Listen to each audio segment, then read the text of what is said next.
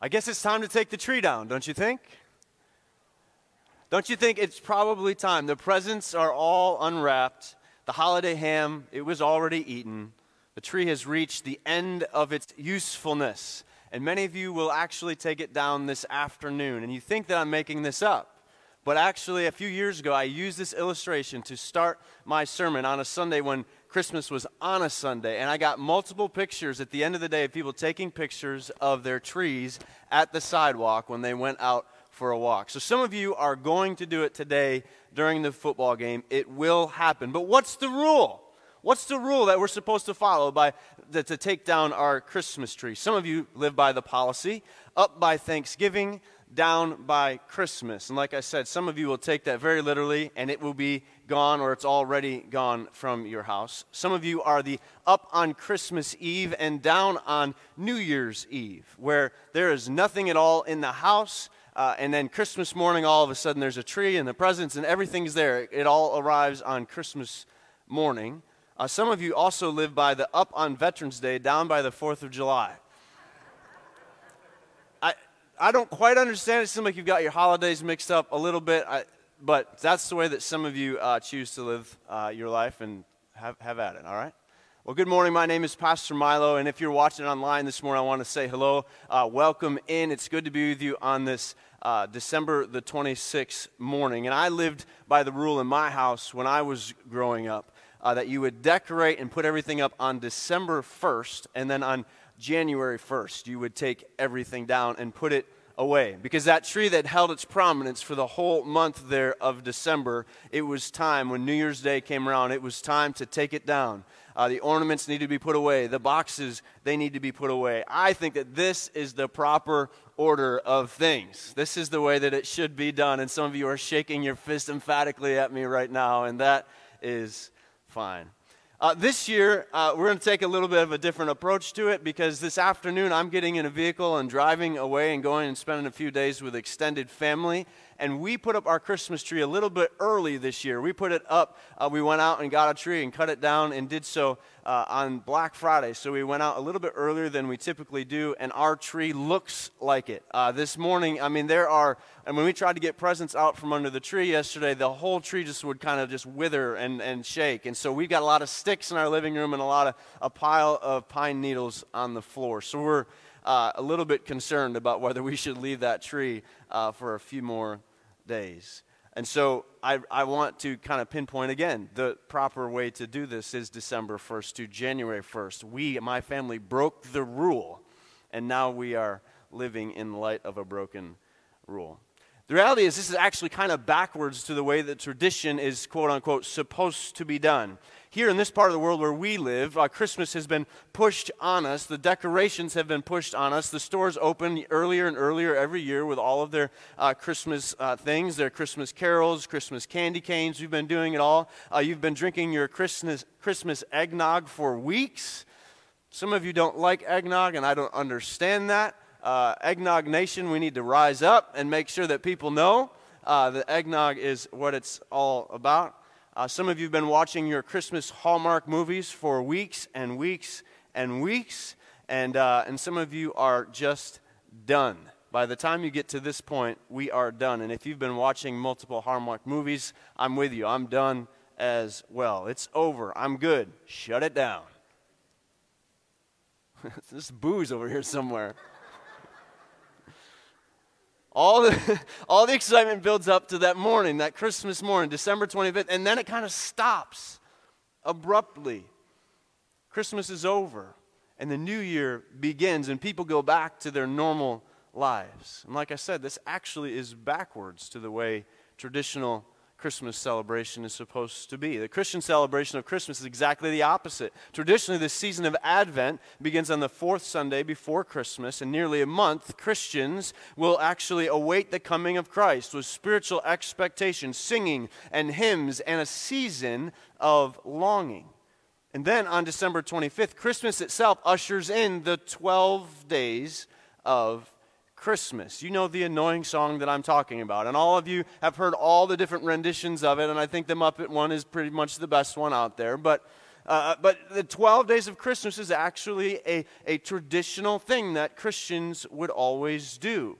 Five golden rings. Christmas is traditionally a long, long celebration.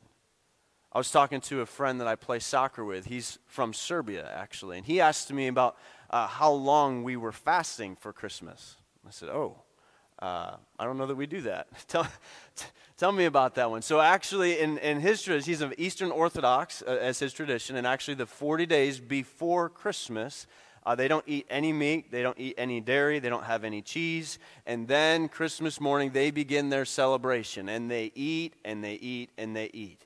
Anyone want to become Serbian uh, this morning and, and, and worship in that way?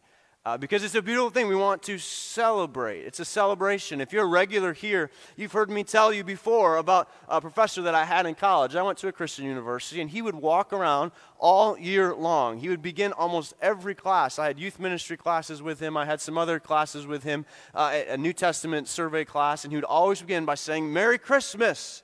He would grab people in the hallways as they're walking through. He'd shake their hand and say, Merry Christmas, Merry Christmas. I thought, this guy is weird. But the reality is, he was trying to help us see and not, not push away and forget about Christmas, all those other days of the year, reminding us about the birth of Jesus Christ on the normal days. You know the ones I'm talking about. The days where it doesn't really feel like you're in the holiday spirit. Because he's here on the normal days as well. Have you ever thought about Jesus as a normal person?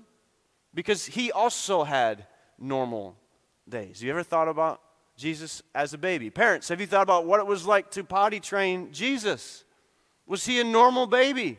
Do you think that he had to be potty trained? Do you think that he had accidents? Do you think that there was trouble? Did he have to take tests in school? Yeah, I think that he did. I think he was terrible at biology. I just assume that he is. Maybe he was really good at it. I don't know. Maybe he did better in other classes, and, and maybe he got picked last for gym class. And Mary and Joseph had to talk to him about how, how people are mean sometimes and how you have to deal with those things. He had to deal with all of those things. Jesus was very much a normal little boy. Did Jesus have to do chores? I think that he did.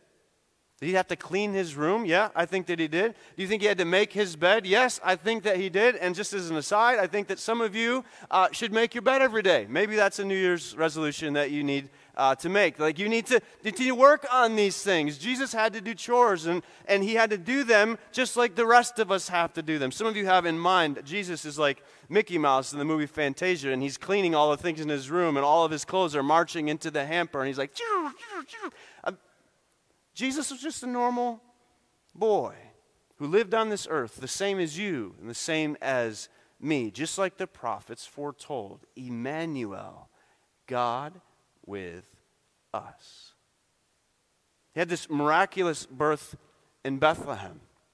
And we have a lot that we can read about in Scripture, particularly in Matthew and in Luke. But we don't have that much about his childhood to go on. His life is actually completely silent in Scripture except for this story that we're going to look at today. We're in Luke chapter 2, if you want to make your way there. Luke chapter 2. It happens just a tad after the normal Christmas narrative, not 12 days after Christmas, but 12 years after Christmas. This is Luke chapter 2, and I'm going to begin in verse 41. Luke chapter 2, beginning in verse 41. Every year, Jesus' parents went to Jerusalem for the festival of the Passover. When he was 12 years old, they went up to the festival according to the custom. So some time has passed. Jesus is now 12 years old. He's going up to Jerusalem for the Passover. He's a Jewish boy, and so they would be bar mitzvah at age 13. He would attend and be able to be part of all the th- festival things that are happening there, but he's going early. He's part of the family. And during his 12th year, he began to participate in some of the things as he is preparing for his own bar mitzvah. This is a rite of passage for a young Jewish boy. And it's exciting. He's there at this festival. He's there with all of his friends, all of his family. Verse 43. After the festival was over, while his parents were returning home, the boy Jesus stayed back in Jerusalem, but they were unaware of it. Now, this bothers some people.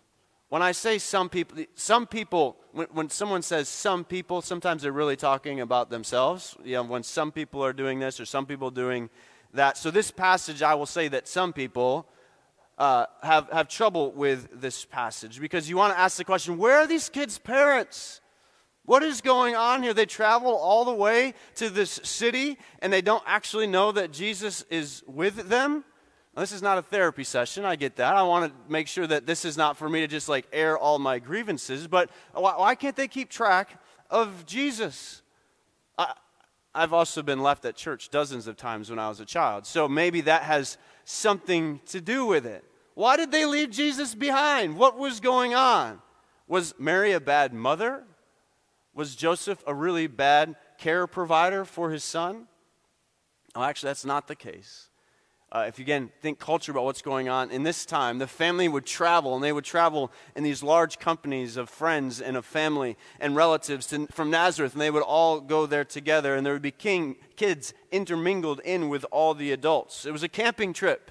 It was a caravan. They were moving together. And so uh, they had just suspected, most likely, that he was playing with another group of friends in a different uh, part of the group. And he's coming along. He's probably with them. He's not a toddler. He's 12 years old. So he's got some freedom. He's got some uh, extent. So this level of freedom would have been very, very common for him to have been there. There would be that kind of trust that would be in that community of people that they're moving and worshiping and coming together. So his parents didn't realize that he was with them. Verse 44. Thinking he was in their company, they traveled on for a day. Then they began looking for him among their relatives and their friends. When they did not find him, they went back to Jerusalem to look for him. After three days, so there's a day's journey if you think about it. So they went 10, maybe 20 miles out, and this is when they notice that he is missing. They realize he's unaccounted for. And then it takes another day to return. So now there's two days there, and then they probably spent the better part of a day looking for him. So that's where the three days come up with that, that he's not accounted for. They don't know what's going on. Where is Jesus located? Again, culturally, we got to remember this is totally different from the context in which we live in with modern smartphones and GPS and everything that we have to be able to tell where our kids are. We expect that our kids can be pinpointed or that our loved ones can be pinpointed within a few minutes. You want to know where they are, what's going on. I mean, even the reality of the situation is, even one generation ago, when I was a kid, like we didn't have that level of expectation. I would leave the house early in the morning and just come back eventually the rest of the day. I would be in and be out, and mom would not really worry about me until I'd missed a few meals. And so that's kind of what's going on here. And that's just one generation ago. And most of you are nodding your heads, you know what I'm talking about. Like if you go back 2,000 years, it's different. It's different. Of course, it was different. Verse 46. So after three days, they found him in the temple courts, sitting among the teachers, listening to them and asking them questions. Everyone had heard him, was amazed at his understanding, amazed at his answers. And when his parents saw him, they were astonished. His mother said to him, Son, why have you treated us like this? Your father and I have been anxiously searching for you. Why were you searching for me? He asked. Don't you know I had to be in my father's house? Hang on a second. What did he just say? He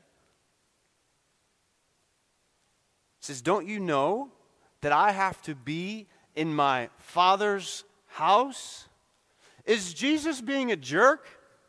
Is he just being a punk teenager? Is he talking back? Is he being snarky? What is, what is going on here? Because Mary and Joseph just realized that their child is missing. They've taken a day trip to come and find him. They're very concerned. They probably now, after walking around the city for a day, to try to figure out where he is at. Now that they find him, they're frightened. And a lot of times, like you and I do get as parents, they're a little bit embarrassed, and so they're going to take it out on their kids. The mother is angry, Mary's upset, and she says, Child, why have you treated us like this?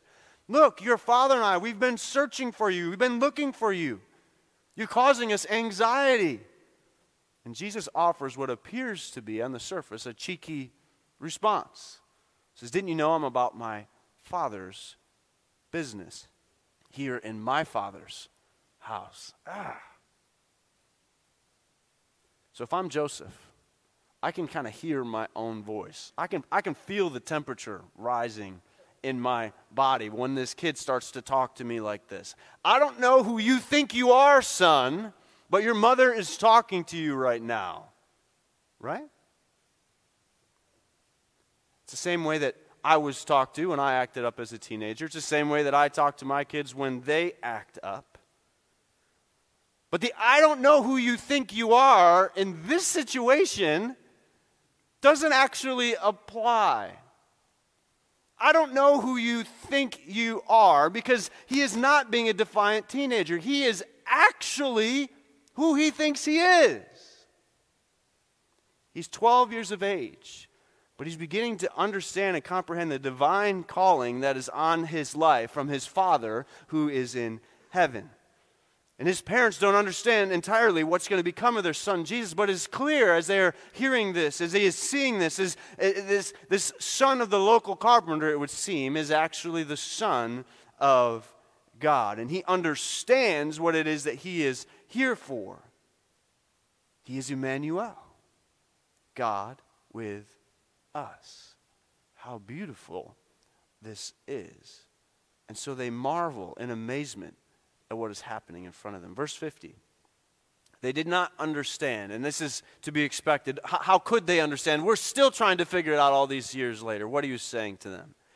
But he went down to Nazareth with them, and he was obedient to them.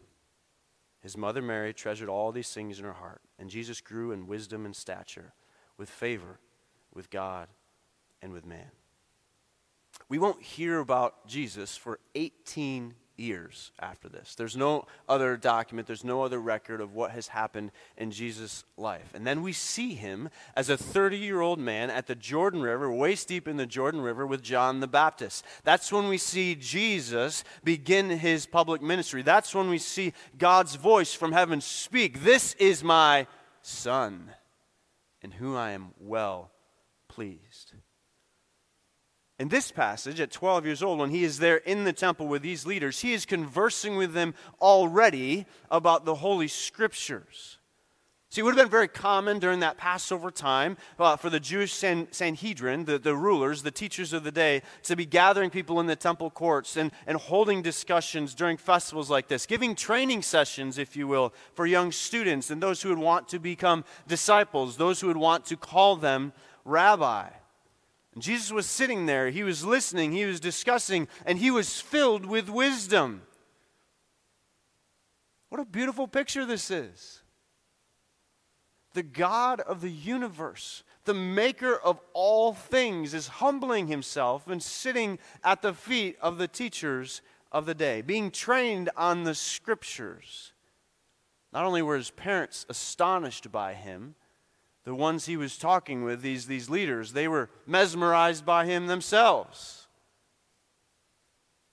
Jesus refers to the temple here as he responds to his parents. He says, This is my Father's house. The Bible describes the temple as being God's house, the place where he dwells, the house of God. And we see it a lot of times throughout Scripture. Very common verse we know from, from uh, Psalm 23. Psalm 23, verse 6 says this Surely goodness and mercy shall follow me all the days of my life, and I will dwell where? In the house of the Lord forever. We go forward just a few more chapters in Psalm 27. One thing I ask from the Lord, and this will I seek, that I may dwell in the house of the Lord all the days of my life, to gaze on the beauty of the Lord and seek him in his holy temple. Psalm 122 1. This is a song of ascent. It's a song of David, the psalm tells us. And David says, I was glad when they said to me, Let us go into the house of the Lord. This is God's house. This is God's place of worship for his people. This is where he meets his people. And the audacity of Jesus. The audacity of Jesus say, This is my Father's house. He says, Why are you searching for me? He asked, Didn't you know I had to be in my Father's house? And so when he says this, when he tells his parents this in this passage today, when we see that, we have to look and think about what is he going to say later on. Later on, when he comes in his public ministry as an adult, what does he say? John 2, verse 16 says this To those who sold doves, he told them, Get these out of here. Stop turning what? My father's house into a market. Now, that's a bit particularly interesting to me today because some of your translations, I don't know what you have in front of you, actually say this Stop turning my father's house into a shopping mall. Some of you have been in the shopping mall quite a bit. Some of you are all online, and that's fine. Who cares? Can you believe the audacity of Jesus? Can you believe that he is saying these things? He is calling the temple, this place of public worship. He's saying, This is my father's house. How dare you mess up this place and turn it into a shopping plaza? Why is this an important concept? Why do we need to spend some time here? Because the Bible teaches that the temple is the place where God dwells, the place where God comes to interact comes to commune with his people, his chosen people, not just anyone, but his chosen people, the ones that he calls his own children. He calls them the children of Israel. He calls them his family, the family of God. But because we're not here in the temple today, we're not here in the temple in Jerusalem today. In fact, that temple there in Jerusalem doesn't exist anymore. So we have to ask ourselves well, well then, who are God's chosen people today? Where does God dwell now? Well, here's the basic answer it's the church. It's the church, the bride of Christ. But we're going to have to dig in a little bit deeper, give a little bit more explanation so you understand that. Because we're coming around this final bend. We've been in a sermon series.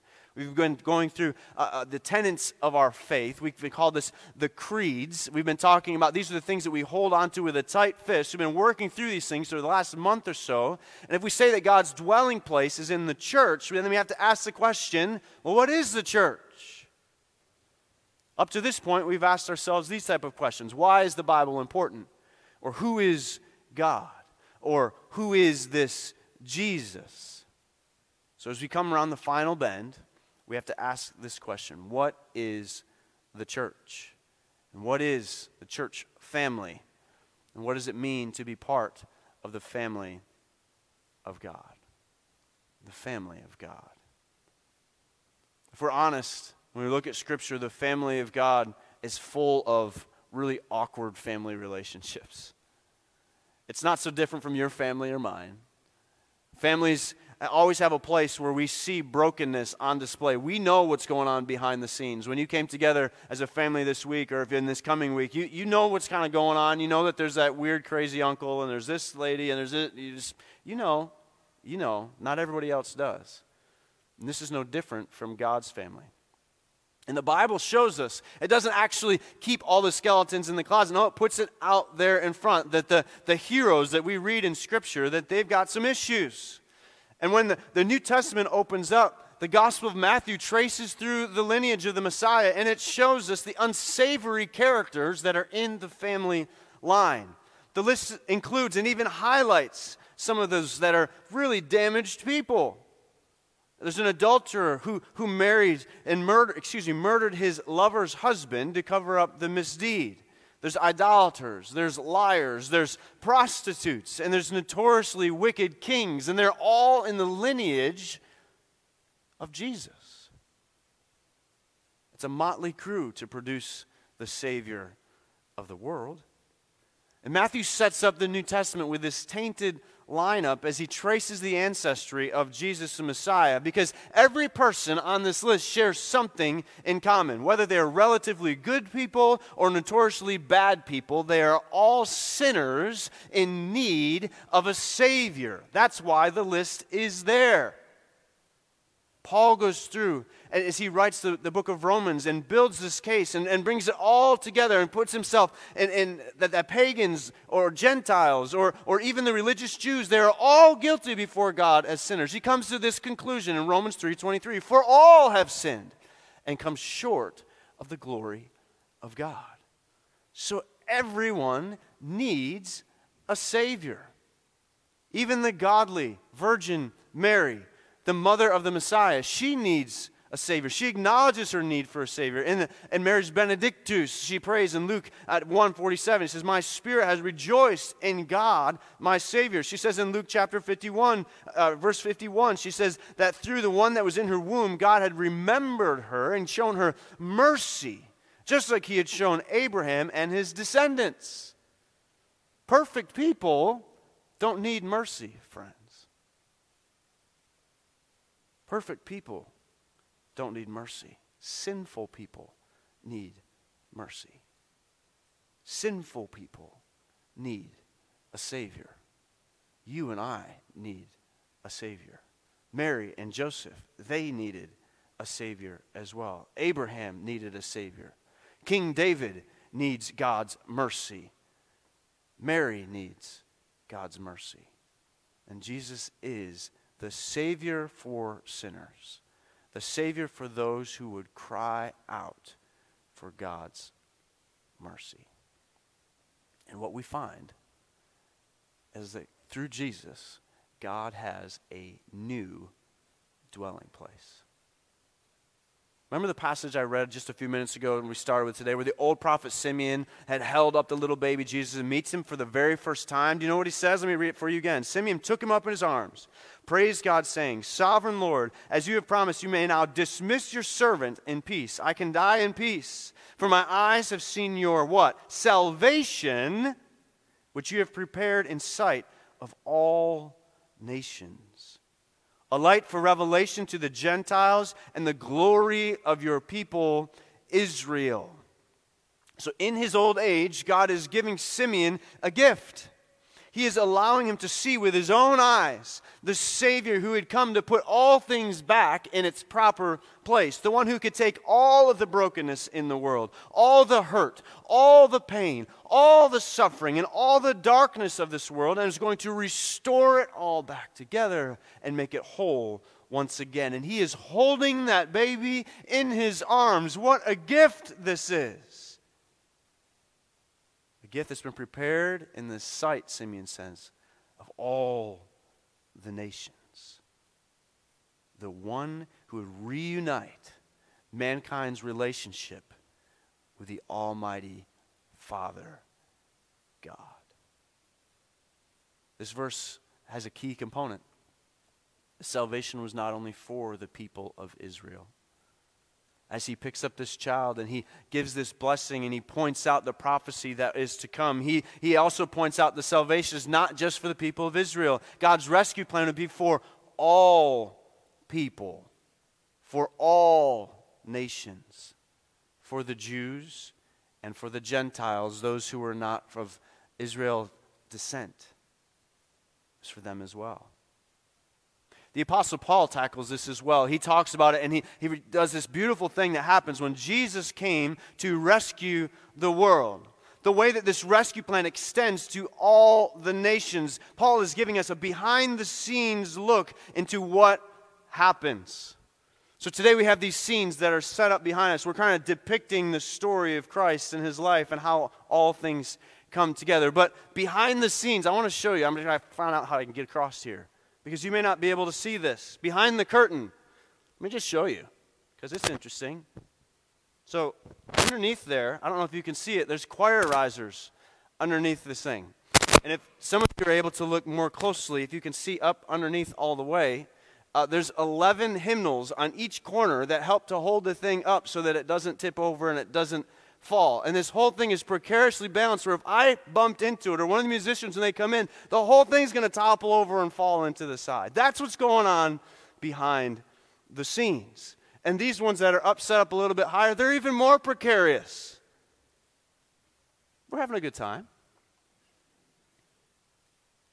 That's what's going on behind the scenes. What the Apostle Paul is doing here, there's this beautiful thing that is happening. He says, Here's what's going on behind the scenes. Ephesians chapter 2, verse 11 says this Therefore, remember that formerly you who are Gentiles by birth, Remember, at that time, you were separated from Christ, excluded from citizenship in Israel, and the foreigners to the covenants of the promise without hope and without God in this world. But now, in Christ Jesus, you who were once far away have been brought near through the blood of Christ. This is what's going on behind the scenes. When Jesus dies on the cross for our sins, what happens is you foreigners were brought into the family. Look at verse 19.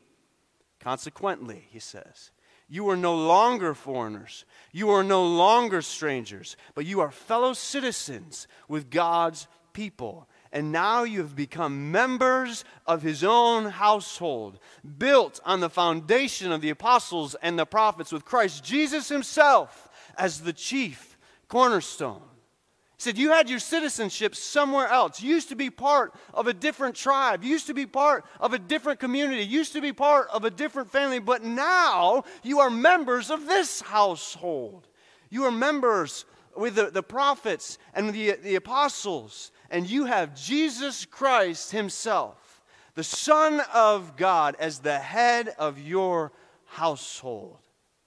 And wait, there's more. This is God's new dwelling place. This is God's new dwelling place, verse 21. And in Him, the whole building is joined together and rises up to be what? A holy temple in the Lord. And in him, you too are being built together to become what? The dwelling in which God lives through his Spirit. This is where God dwells. This is the house of God. It's not a tabernacle in the desert, it's not a temple in Jerusalem. No, the house of God, the Father's house, is one that has been built in the heart of his people, his chosen people, his family, the family of God. And this house, this house has been built to last. This family has been built to last. Why? Because God is calling it his forever family. You and I, if we call ourselves followers of Jesus Christ, we are brothers and sisters in the family of God. There are some churches, and maybe you grew up in one of those churches where everyone refers to one another as brother Tom and sister Susie. I mean, whatever it is, because they want to help reinforce that idea of being brothers and sisters in the family of God. Specifically, when we gather together here in church, we gather in a covenant community together to say that we will be committed. We'll be committed to one another. We will be united with one another. We will be united with one another in Christ. We are one. Now, we're trying to demonstrate that here. We have this picture of a church, but it's a picture of a church building, and that's misleading in some ways because this is not the proper church building. The building that we are in is not the proper church building. No, the building has been built in our hearts. And we commit ourselves one to another to be part of the church, part of God's forever family, we commit ourselves to being on the same mission, the same goal, the great commission that was given to us by Jesus himself to glorify God and to make disciples of all nations. That's what unites us. That's what the church's purpose is. That's what God's forever family is all about. He tells his disciples in John chapter 13, he says this A new command I give unto you love one another. As I have loved you, so you must love one another. By this, he says, everyone will know that you are my what? My disciples, my followers, my family, if you love one another. This is the distinctive characteristic of the church of God's people, that we would demonstrate love for one another. We would not be divided and separated and pulled apart for any reason because we're going to hold on to those essentials with such vigor. We're going to say, These are the things that unite us and hold us together. We cannot be shaken, we cannot be pushed off. We're committed to that. We're in covenant relationship to that. Because this is God's family. And so it can be concerning at times when we look around and we see the world seemingly coming apart. We see battles going on within the church and without the church. We see concerning things and we see all of this happening. We say, Well, how are you going to take care of your family, God? What's going to happen? How does this all piece together? And he says, Just commit to each other, love one another, demonstrate love so that the world can see what was intended for the church. He says, I'll give you something to to keep a focus on for the future You're an hour forever home. He says, Don't let your hearts be troubled. Don't be too concerned about what you see around you because this is not the world that you live in. You're not a citizen here on earth. He says, Believe in God. Therefore, you can believe also in me. And here it comes again. My Father's house, he says. He says, My Father's house has many rooms. My Father's house has room for you, he says. My Father's house is being built, it's being prepared, it's being built in you and your hearts. He says, I'm going to go, I'm going to prepare a place for you, and I'll come back, I'll take you with me so that you may be where I am. He says, I can be connected to you forever. Our forever home is found in Christ. Says, My Father's house. There's plenty of room in my Father's house. As a 12 year old child, he says, My Father's house. As a 30 year old man, he says, My Father's house. He tells us here, as he says, For all who follow him, he said, In my Father's house, there's room. Jew, Gentile alike. There's room for you. As a church, we also use the tagline. We, we try to say, We want every man, woman, and child to be able to find their place here. Find your place. What does that mean exactly? We want you to find your place. And if you're finding your place, we're trying to say this in three relationships. We often say this. We want you to find your place in Christ, find your place in the church, or in this church specifically, here at this address, 630 Main Street. We want to find your place here. And then we want you to find your place in the community, going out. Because the church is not just gathered together. No, we see the Great Commission as a gathering together and a scattering, that the gospel will go in all directions. Go tell it on the mountain that Jesus Christ is born.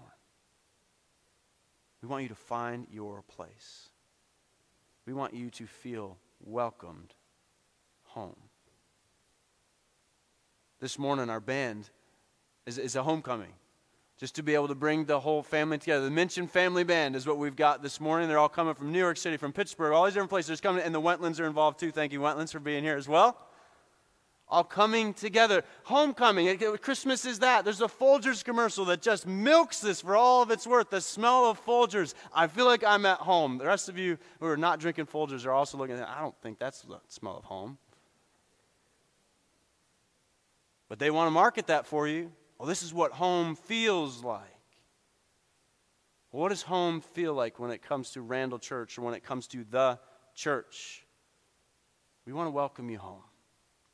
We want you to find your place upward in Christ, inward in the church, outward in the community. And maybe you're struggling. Maybe you're saying, I, am not sure, I, I'm not sure that I've found my place yet. I'm not sure that I feel at home yet. Let's, let's verify a few things here because when it comes to being welcomed home, there's a few things that you're going to need to do. First thing you're going to need to do is change your address. Galatians chapter 4 says this When the time had fully come, God sent his son, born of a woman, born under the law, to redeem those under the law that we might receive adoption to sonship. What happens when you're adopted? You're moved from wherever you were to wherever you're going to reside now. Change your address. Have you invited the Lord and Savior Jesus Christ into your heart so that you can be adopted by Him? See, adoption requires that someone, if you're going to be adopted, someone showed up at just the right time to be able to take you out of that situation, whatever it happened to be. They showed up at just the right time. They have to possess the right qualifications. You can't just send a kid off with anybody. No, they have to go through extensive work to say, yes, this is a person who can adopt you, child. An adoption requires someone who has the right resolve. It takes a lot of work to do that. It takes a lot of work to pull together the finances, to, to put together all the paperwork, to, to gather things together to have the right home available, all of those things. And God has done each of those things for you. He showed up at just the right time. When the set time had fully come, God had sent His Son at the perfect time. He had the right qualifications. He was Lord and Savior of the world.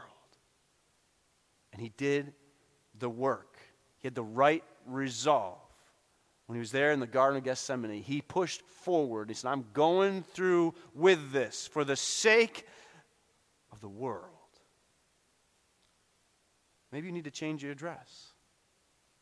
Give your heart and your life to Christ so that you can be adopted into the family of God.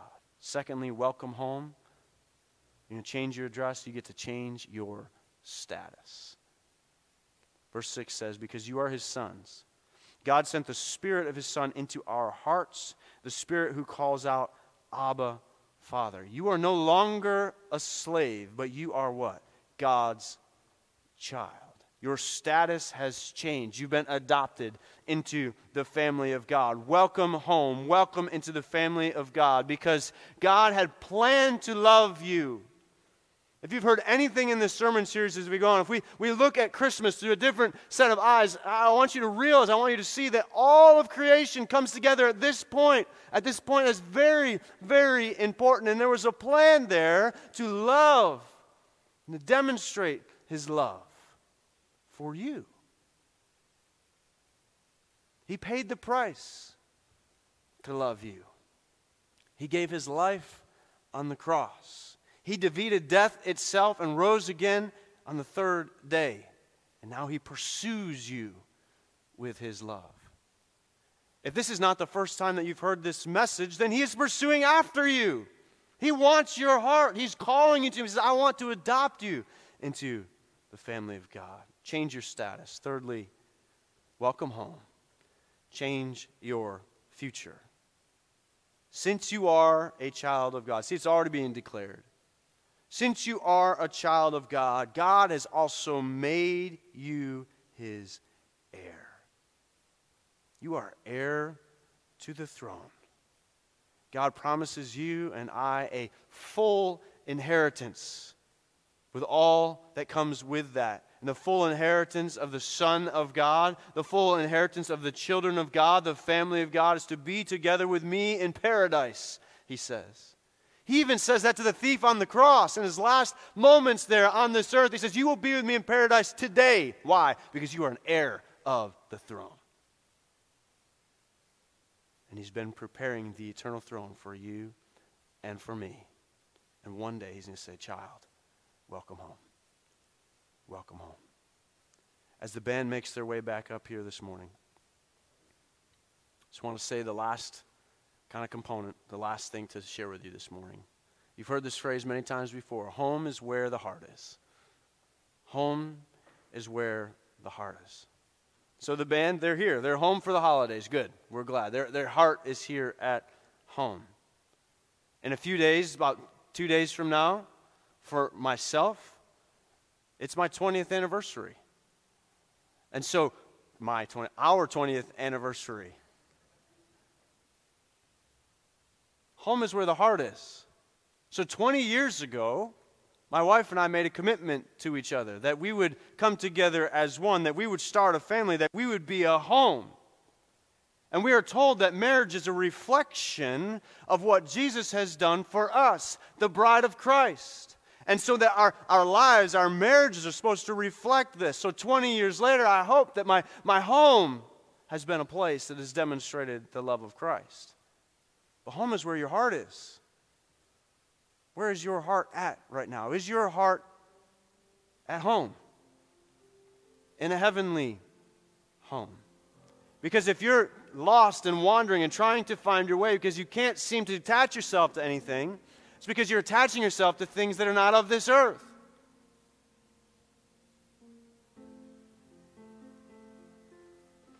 Give your heart to Jesus today. The church is to be representative of this relationship between God and man, the Savior and his bride. Forever home. And if that's the case, if that relationship is whole, that connection is real, you will always be at home. You'll always be at home here at Randall Church. You'll always be at home whenever you are on mission to glorify God, to make disciples of all nations, whether that's here on Main Street or across the world, somewhere else. You'll still be at home. So this morning, let's pray together. Lord, we love you. We thank you. We thank you for the gift that you've given to us there on the cross. The way, Lord, when you talk about your Father's house, you also talk about the way that you have made for us to also be invited to the Father's house. Lord, I pray that that would be real to someone here this morning. It's good to come together, it's good to be with family, it's good to be here in this place together. But Lord, there's one day going to be a homecoming service that we all want to be a part of. Lord, we want to raise our voices and sing to you for all of eternity. In just a moment, we're going to sing about the names of Christ. Lord, let our hearts be joyful. Let our hearts be longing for you, knowing, Lord, that you are calling each and every one of us to be part of the family of God, calling each and every one of us home. We love you, Lord. We thank you for this time. We pray that we have glorified you. In Jesus' name, amen.